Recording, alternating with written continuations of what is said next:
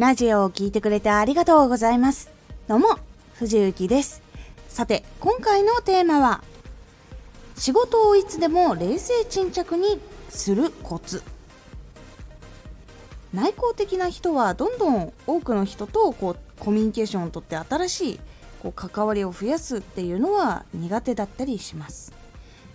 だからこそ人が多く周りにいない中でどうやってやっていくのかというのを今回はお届けしようと思います。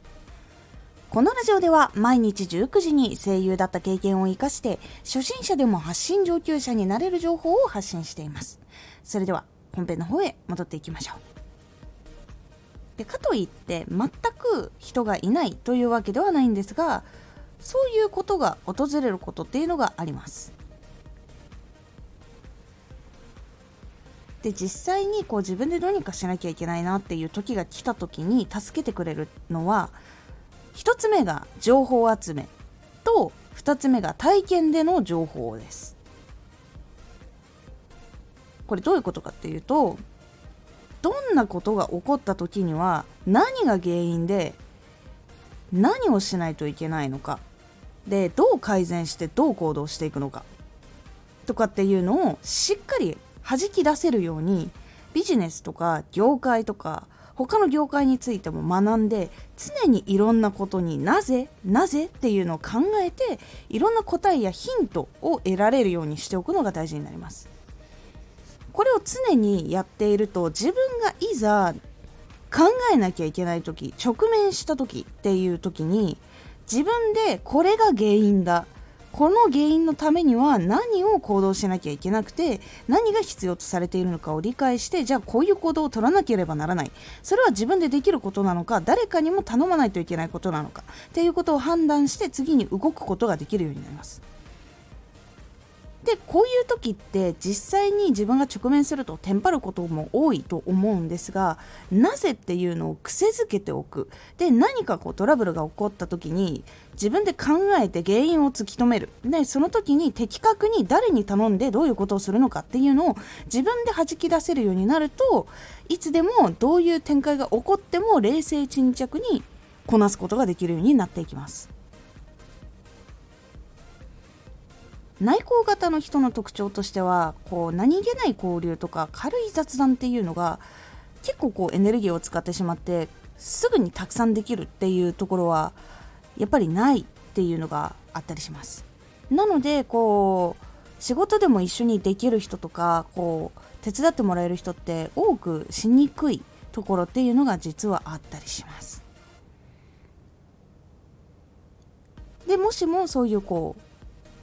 何か相手とこう話して知りたいことがある時っていうのは実はこう何気ない交流とか軽い雑談っていうのができるんですがそうじゃない時っていうのが結構難しいっていう特徴があったりするのでこうやっぱりグループの中でも多い人数のグループに所属することっていうのは結構少ないことが多いです。なのでその時に的確に関わったことがないけどでもこの人にこれを今頼まなければならないっていうことは実は分かったりします。なのでいつでもこう冷静沈着にこう自分がわって一瞬になっても行動できるようにするために一番大事なのが情報集めと体験での情報になります。自分の周りにどういう人たちがいてどういう関わりがあるのかどういう役割を持っているのかっていう情報を持つことも大事だしビジネスの商品とか対策とか人との付き合う時にどういうこう情報が必要なのかっていうのをしっかり集めておくことで原因の対処をする時に必要な方は誰なのかっていうのをすぐに弾き出しそしてその人に素早くお願いしに行くことっていうのができるようになりますのでぜひいつでもこう冷静沈着にこう一瞬やっぱりわってなる瞬間はあるんだけどそれでもしっかり行動ができるように常に情報を集めて常にどういうふうにこうシステムって動いてるのかなとかトラブルがあったらどういうふうに対処するのかなっていうふうにいろんななぜっていうのを自分で答えを出しておく。っていう癖をつけてみるようにしてみてください。今回のおすすめラジオ。生放送対人の時は双方向で話を進めましょう。生放送とか講演会とか1対1の会話の時に相手を置いてきぼりにしない迷子にさせないコツっていうのをお話ししております。このラジオでは毎日19時に声優だった経験を生かして初心者でも発信上級者になれる情報を発信していますのでフォローしてお待ちください。毎週2回火曜日と土曜日に藤雪から本気で発信するあなたに送る上級者の思考の仕方やビジネス知識などマッチョなプレミアムラジオを公開しています有益な内容をしっかり発信するあなただからこそしっかり必要としている人に届けてほしい毎週2回火曜日と土曜日ぜひお聴きくださいツイッターもやってます。ツイッターでは活動している中で気がついたことや役に立ったことをお伝えしています。ぜひこちらもチェックしてみてね。コメントやレター、いつもありがとうございます。では、